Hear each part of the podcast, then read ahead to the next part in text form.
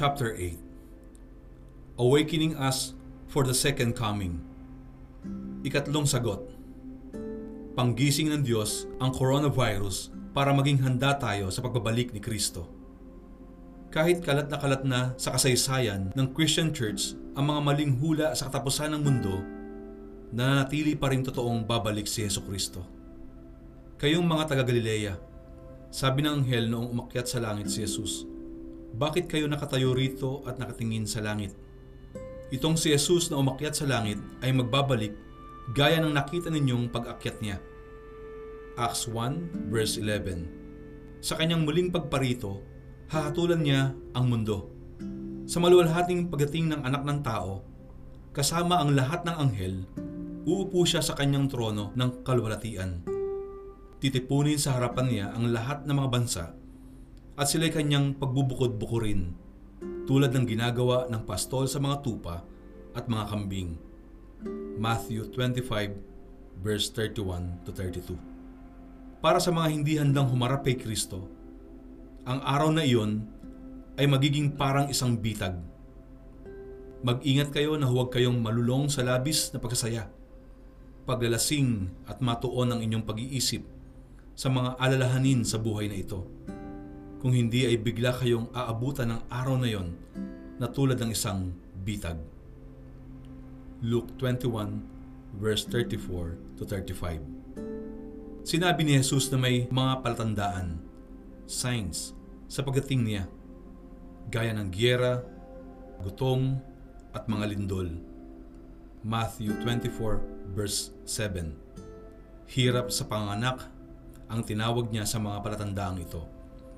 Matthew 24 verse 8. Sinasalarawan nito ang mundo na gaya ng isang babaeng nanganganak na sinisikap isilang isang bagong mundo na siyang mangyayari sa muling pagdating ni Jesus.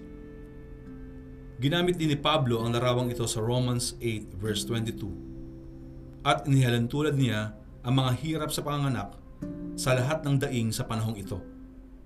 Ang lahat ng paghihirap na dulot ng sakuna at sakit tulad ng coronavirus Nakikita niya ang larawan ng mga sakit natin bilang bahagi ng naranasang hirap sa panganganak ng mundo.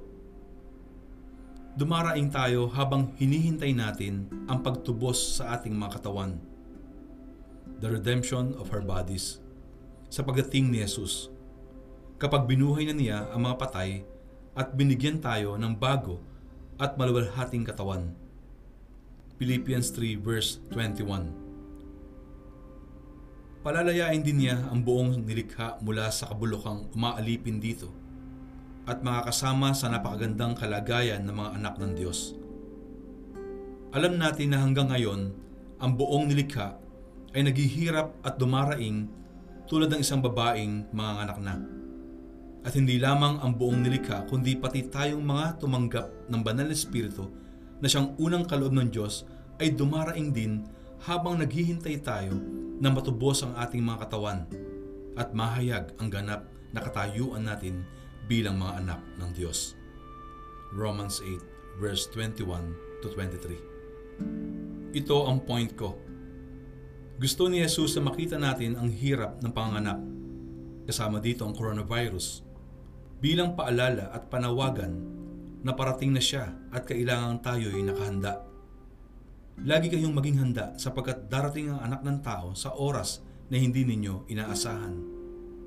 Matthew 24 verse 44 Hindi mo kailangang maging date setter para seryosohin ang sinasabi ni Jesus.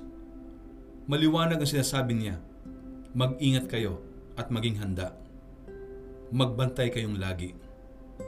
Dahil hindi ninyo alam kung kailan darating ang Panginoon ng sambahayan. Ang sinasabi ko sa inyo ay sinasabi ko sa lahat. Maging handa kayo.